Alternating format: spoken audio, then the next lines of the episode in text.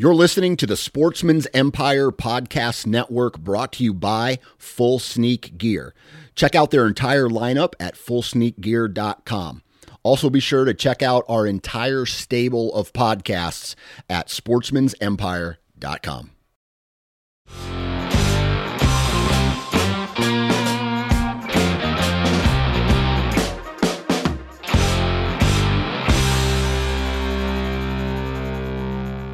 everyone. Welcome to the No Low Ballers podcast. I'm Logan Metesh of High Caliber History, your host. I'm here at the table with guys from gunbroker.com and from Go Wild.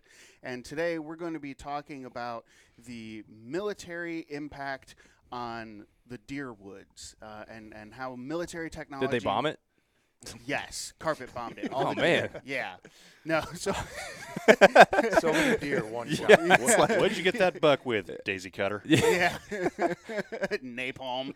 Uh, That, yeah, that no- makes finding the right like game trail a lot easier when you just bomb the whole woods. Absolutely, yeah. Yeah. You can just see forever. Yeah. you know, yeah. But no, uh, on, on a on a more serious note, Brad, uh, we're we're going to talk about uh, how the, the there was an actual uh, impact uh, between the military industry and the hunting industry, and one of the neat things we're going to tell you about is how World War II aerial sights impacted shotgunning and bird hunting uh, right after World War II. I just want to say no one brought me here to be serious.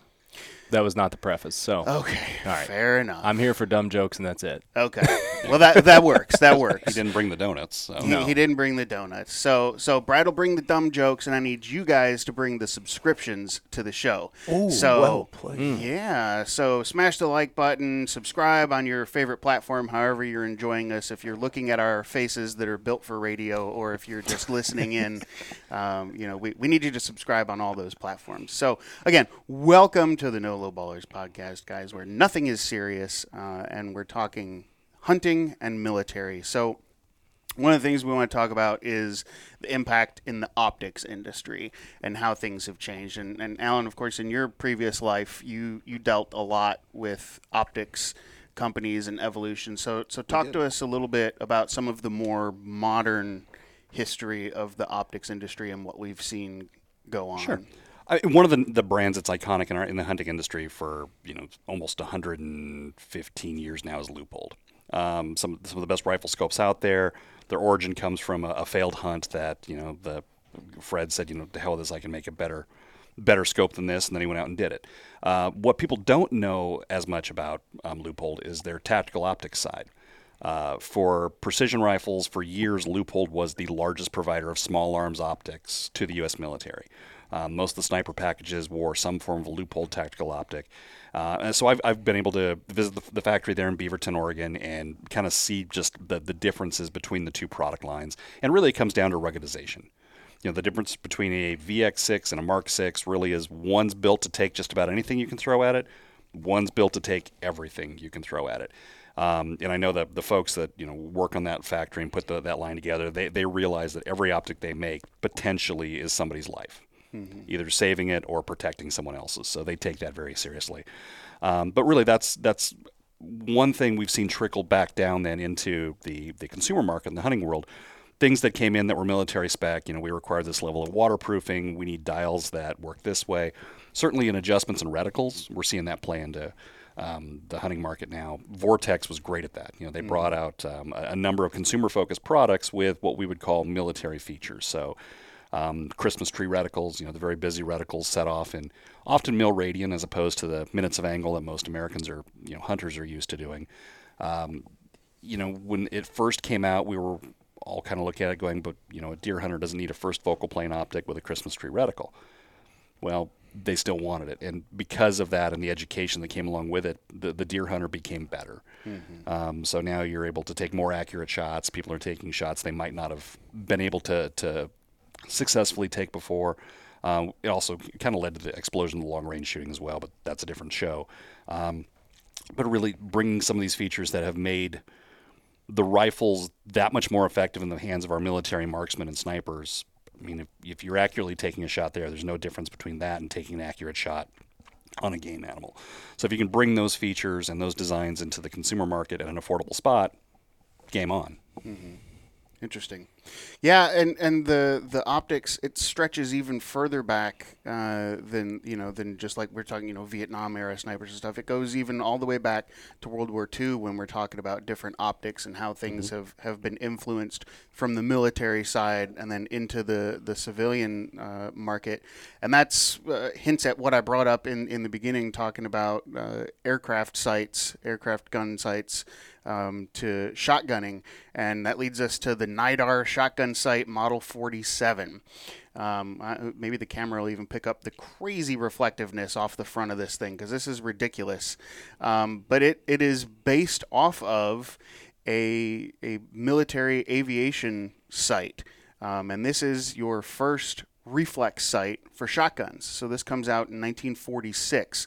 The company had been making things for the military for aircraft, and they thought, well, we can kind of scale that down and, and use it on a shotgun, you know, for duck hunting and dove hunting and, and things like that. And so, you know, we tend to think of reflex sights as being a more modern creation, um, and certainly the technology that we have today is very modern. Uh, but the concept is is 80 years old uh, at this point. You know, there's there's no batteries in this thing. You know, it doesn't light up. It, it runs solely off of mirrors uh, reflecting a white bullseye in there, so you don't have to worry about batteries dying, you know, or, or anything like that um, you've you've got this sight that you can put on your shotgun, and now you've got you know you've got the, what do they call it? The donut of death Mm-hmm. is that you know you've got one of those going all the way back to 1946. Seeing a theme on this show. I'm just saying. Well, the, ca- the camera hopefully caught the glare off that, but what the camera didn't pick up is the weight of this thing. You know, Yes. for, for those of us who are used to modern red dots or reflex sights, Now I gotta see it. Oh, this thing is crazy. It's very cool. oh yeah. You know, on a shotgun, that's probably not terrible, but it's you know it's still noticeable. I do Yeah. feel like I'm playing duck hunt. right? Exactly. you know, and they and they just don't make and package things now like they used to then. You know, the cover for the sight. It, this is a l- piece of sewn brown leather with gold foil embossed Nydar company on it. You know, you, you just don't get stuff like that anymore. like the little rubber cover that comes in my Delta Point Pro. Yeah, it's exactly the same, only totally different, right? You know, and there's, you know, we had talked a little before we started filming, you know, the concept of, you know, uh, more trying to standardize the footprint for your optics mounts, um, and we're still working on it. We're getting there, but we're still working on it. But in this era, you know, there there is no standardization for that. You know, I'm I'm looking for a shotgun that I'm going to have that mounted on, and I'm going to have to send it to a gunsmith friend of mine to to properly drill and tap the receiver uh, to make it fit correctly, and then and then that sight will belong to that gun. You know, I can't take it off and, and pop it onto another one like we were. You know, we we are spoiled enough to to be able to do today. You know, so uh, you know you're, you're not going to find a, a Nydar in the optics section on Go Wild that you can just plop in there. You'll find lots of great stuff in the optics section on Go Wild, but a Nydar is not one of No. them. You know. What, what would this have gone for back in the day? Uh, it was like twenty four dollars and seventy five cents or something like that. Which, when you run the inflation on it, it's about three hundred and sixty bucks. So it's actually fairly comparable. You about know? the same price as the shotgun. You know, well, Yeah, if yeah, you, yeah. If you convert everything, yeah. Yes, exactly. Yeah. So you know, in, in some you know, the optics have kind of kept up with inflation in, in that regard. You know, for three hundred and some odd dollars, you can be into into a nice optic. You know, and it's the same way for that. So, so we've talked our optics history. Let's let's talk about our firearms history with how things have changed and been influenced from the military side mm-hmm. into the hunting side. Because Alan, I know you specifically have a gun in your collection that fell victim to this. Sadly, yeah, it's, it's it's it's a, it's a painful story to tell, but I'll try to get through it. We're your support group. Uh, We're thank here you, for you. thank you. Uh, you know, we've talked in the past of how the civilian market, you know, has influenced the military, certainly with especially bolt actions and precision rifles. But um, in the earlier part of the century, um, the the hunting market specifically was really influenced by the military market, largely through surplus rifles. So as the American military was kind of changing over from bolt action rifles like the Springfield 1904 to the M1 Garand, the M14, and later on, these guns were surplus like crazy, which meant they were very inexpensive, which meant a lot of people with, you know, tanned necks would buy them and send them off and have them turned into sporting guns, sporterized they called it. So then generations later, you've got someone like, I don't know, me, who finds out that his uncle has a Springfield 1904 that he wants to give you, and you're super excited until it shows up in a sporter stock with a scotch taped on butt pad, the barrel chopped off, um, rings machined into it by somebody who I think had a power drill and maybe a drill press, and rattle can black, completely unshootable. And you're you're you're just devastated. They cut they just cut the rear sights off the whole nine yards. It's just just devastated. But this happened to hundreds of thousands of Springfields between probably 1945 and 1965. You could buy them dirt cheap out of catalogs. You know, my era, we saw the similar, but there were a lot, a lot of um, communist block guns. I mean, when I was a kid, it seemed like everybody had an SKS or a Mosin Nagant, the big, you know, 18 mile long 9130, or the shorter carbine version. Um, you could get them dirt cheap. The ammo was pretty inexpensive. 7.62 by 39 ballistically is not radically different from 30-30, so it, it was viable. Um, you know, if you could find a find a way to get you know a limiter and an SKS to only hold four rounds, but uh, yeah, there, there was a, a lot of these really classic historical rifles that were converted, and some were done beautifully. Yes. Don't get me wrong. Some of the most beautiful historic custom hunting guns of all time are built off old Mauser actions, which came in the same way. They were military surplus rifles. Took off the barrel, took off the stock, took the action, and built a hunting rifle around it. So I know you've got uh, got the textbook here on how to do it. Yeah, this is one of the most unfortunate things I've ever purchased in my life. From 1963, the fourth edition of How to Convert Military Rifles. So basically, how to destroy uh, a collectible firearm that in 1963 wasn't collectible. And this is this was actually put out by a company uh, that that sells the parts too, right? So they were very invested in this, and it tells you how to go through and do the different conversions uh, for all of the different kinds of make and model guns. You know, so we cover the 03 Springfield, we cover uh, the the 1917. We're covering all of the German Mausers in here, the British Smellies or SMLEs for those of you who are a little more appropriate, uh, the Winchester 95s, um, uh, just all sorts of stuff. Uh, Japanese Arisakas. You know, basically, if it was milsurp that you could buy cheap, this company and others like it we're going to tell you how to turn that into a deer gun, you know, and and people did it in droves, as Alan said, you know, hundreds of thousands of them because they were dirt cheap. And uh, but aside from them being dirt cheap, you know, these are guns that a lot of these hunters in in the fifties, you know, they may have used that gun when they were in the service in World War II or in Korea, you know, and they knew that platform intimately, right? You know, I mean, they had to. They were trusting their life to that gun uh, on the battlefield, and, and a lot of guys, you know, they they go into the deer woods with their gun. They know that gun really well as their deer gun, so it would make sense that the gun you trusted your life to is a gun that you can trust in the deer woods too. But you and I have talked about this in the past, Logan. I mean, in the in the short term, sometimes historical items don't feel historical, right? I remember you telling me that the, the utilitarian. we did that show on the Hamilton Burr duel, and you told me those guns were modified later, uh, and you know really didn't seem that significant in the near term, Right. And now it blows my mind to think like someone modified those, and you're like, yeah, because it just they were just firearms used in a, a political event. It wasn't something that was seen as significant. Do you think there's some of that at play here? Like people weren't really looking at it; it was more of a utilitarian view. It was absolutely Yeah. utilitarian. Yeah, you know, guys needed a new deer rifle, and you know, hey, you know, most of most of the Americans, you know, it was in 30 six. You know, that's a great deer cartridge.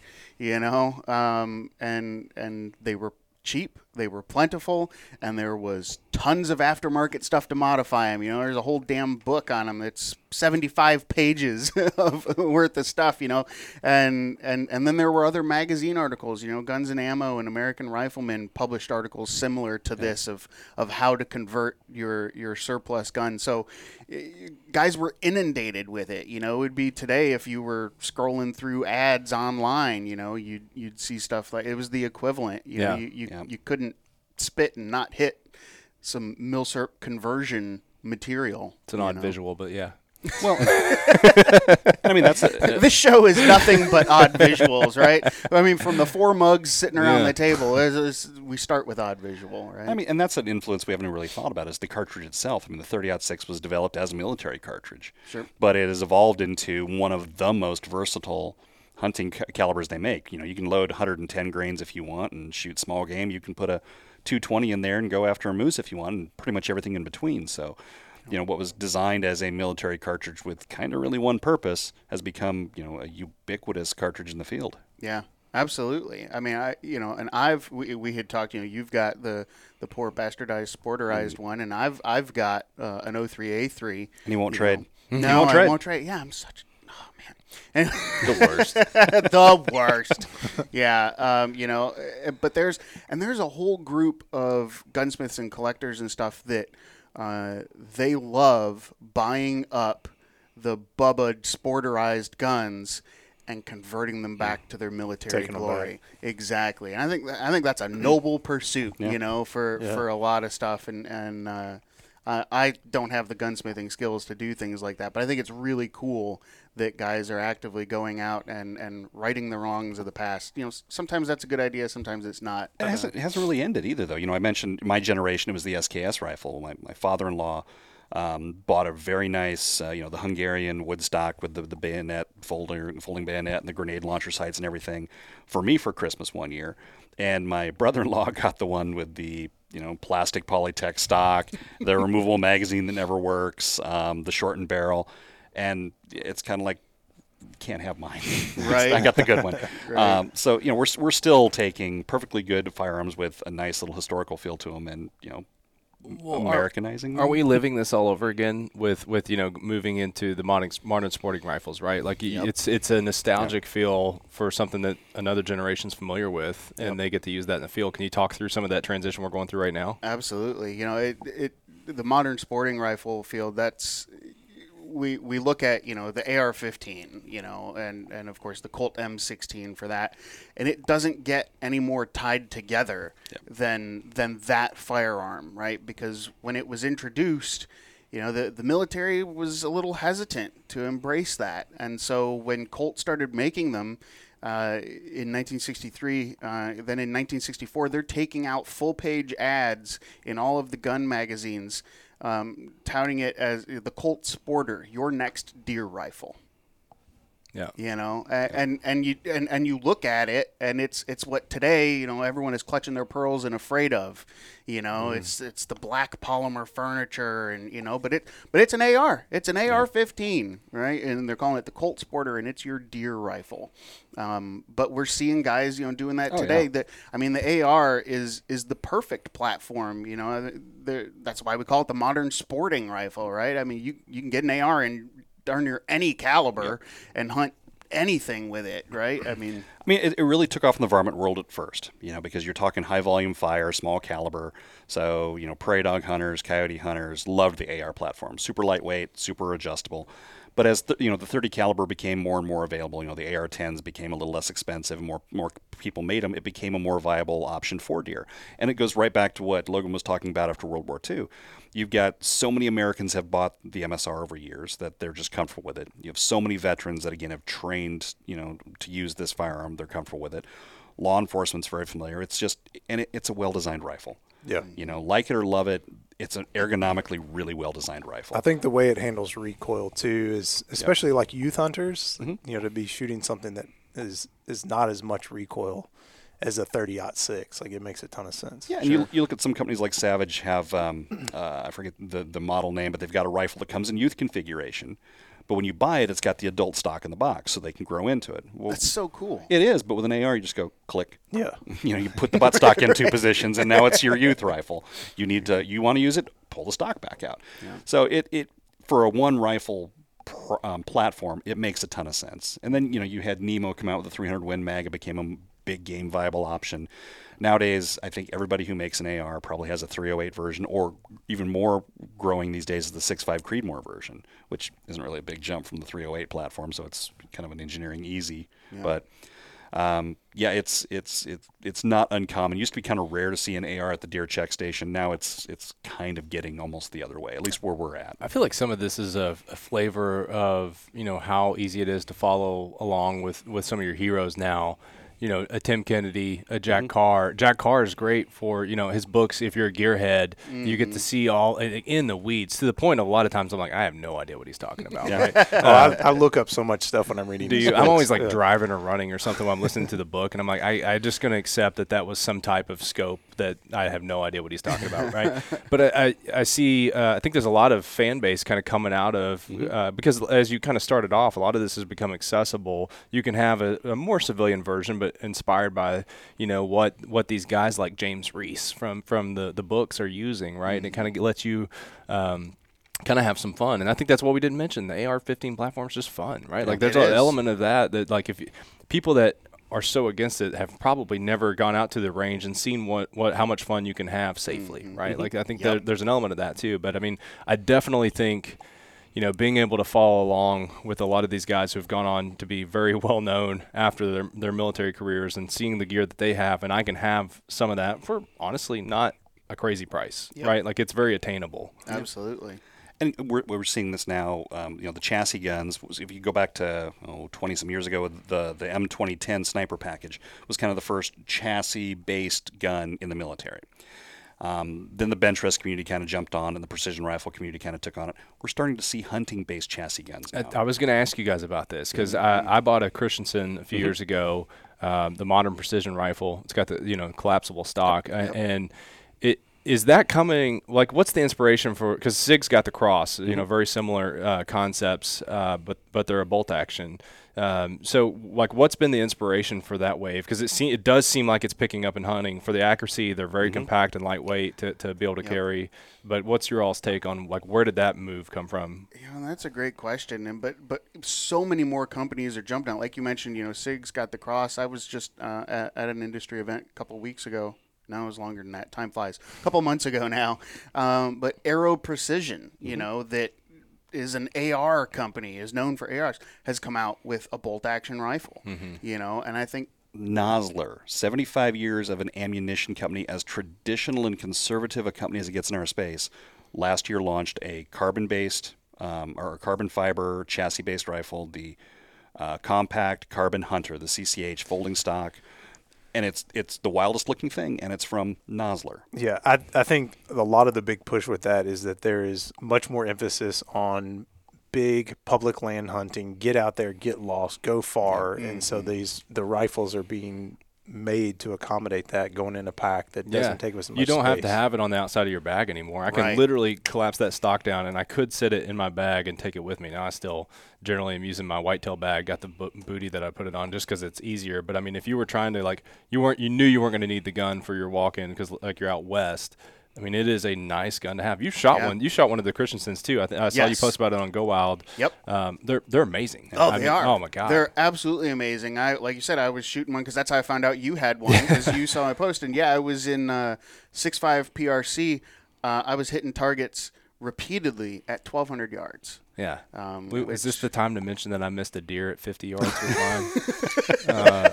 Well, your dope was dialed for a thousand, so Uh, you know. I, I I will. s- I was in, it was my first uh, shot of the deer in a saddle, if that helps. But yeah, so but I, I second shot got him. So you know Hey, you yeah, I, th- I think there's a things certain happen. right? there's a certain question of okay, I'm cutting the handle off my toothbrush, I'm scraping the rubber off or uh, armor off my spotting scope to save weight. You know, I'm doing all the things Jim Shockey tells me to do before we pack up, and then I'm grabbing my you know 12 pound rifle optic combo and slinging it on. You know, if we can shave some weight there and actually improve a performance at the same time, you know, nothing against beautiful woodstock guns, but they don't like moisture so much. Yep. So carbon fiber doesn't really seem to care. You know, if I can fold that stock, like you said, tuck it straight into the Yeah. backpack, so my optic ain't getting all banged up as I'm climbing around, all the better. Uh, I, and plus, it's it's a new gear. I mean, you know, we're we're gizmo gear people, so Right. You know, if it's shiny carbon fiber, yeah, we're on board. Exactly. And there's so yeah, there's just so much of that that is all intertwined and you know and th- this entire topic, you know, on, on the surface doesn't necessarily look like the two go together, you know, military history and hunting history, but I'll be damned if they're not totally linked, you well, know. isn't it? It's kind of funny too, though, because I think uh, I've I've read some. You know, uh, well, you see this in movies a lot too. But um, I think originally a lot of the guys that ended up being snipers way back in the day were you know grew up hunting though, right? Sure. So it's like it's always been intertwined. you Yep. I mean, it goes further back than that. Your first, you know, recruits into the volunteer army w- Yeah. in the Revolutionary War were guys that showed up with their hunting rifles. Yeah. Yep. And we didn't fight war the way we were supposed to because we fought like hunters. We Mm-hmm. hid in the woods, we took shots from concealment, and then we got the heck out of there. Well, Simon you know, Kenton. I, I told I don't know if you're going to the Frazier, but I, I've been to the Frazier since we talked about it last show, and they have a big uh, e- exhibit right now on Lewis and Clark, and it was talking about how Mm-hmm. this this expedition was going to be uh, is going to really raise your profile if you did it. So they had all these, you know. Uh, esteemed politicians who wanted to join and they're like no no no no we want the farm boys Yeah. you know we want the guys who illiterate. yeah, yeah. We, and so they took nine people from Kentucky with them who were just you know uh, rugged hunters uh, who knew how to survive and skin a buck. You know that was Right. that was what they needed. Uh, but I think, like you said, going even into you know military uh, times, I mean that those skill sets that you learn in hunting certainly are a great kickstart to military training. Absolutely. Yep. So, Alan, what kind of stuff uh, has closed in the past week or so on gunbroker.com that would be of interest? And if you can tie this back to donuts for a third reference, that would be awesome. I'll see what I can do. Uh, you know, we, we talk about the AR platform rifle, the modern sporting or modern sporting rifle, and prices are usually tied to your manufacturer. You know, you've got your value brands, you've got your commodity brands, you've got your premium brands, and certainly one of those premium brands for years has been Knights Armament. Um, Trey Knight makes a fantastic product. Um, you know, the SR25 is kind of the gold standard. It's really the it's the SAS, it's the semi-automatic sniper system. Um, it's the gold standard for 30 cal ARs. So those usually go at a good premium.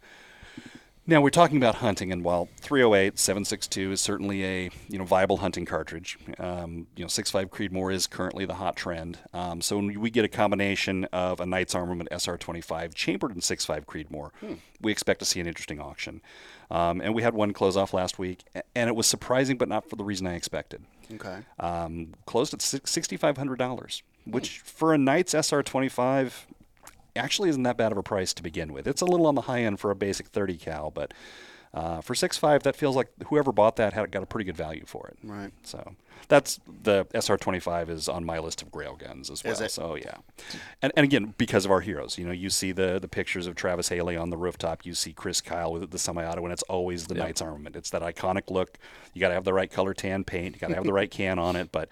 Um, you know, you just you kind of want that because even though it's not the right one, you still feel like you are somehow connected to that bit of history. Yep. Absolutely. I'll tie it back. Some of us enjoy a few too many donuts to actually look like these these guys. True. So, So if we we, get the gear, we can just at least kind of look like them when we hold the gun. There you Uh, go. There we go. Yeah, I brought it back around. Trying to shave weight on everything except your waistline. Yeah. You know, like the that's- easiest thing to trim. exactly. Oh goodness. Well, we're running short on time, but I appreciate you guys tuning in to the podcast. Uh, make sure you're logging your time and go wild. Uh, make sure you leave us a review on whatever platform you're checking out the show. Uh, make sure you're subscribed to the show. It, it means a lot to all of us that, that you've tuned in and you've made it this far to the end of the episode. We appreciate all of you being here. Uh, and guys around the table with me, I appreciate y'all being here um, and talking about all sorts of history and donuts and all, all sorts of good things. So, again, thanks so much, guys, uh, for for joining us on this episode of the No Low Ballers podcast. We will be right back here next week, and we hope to see you there as well.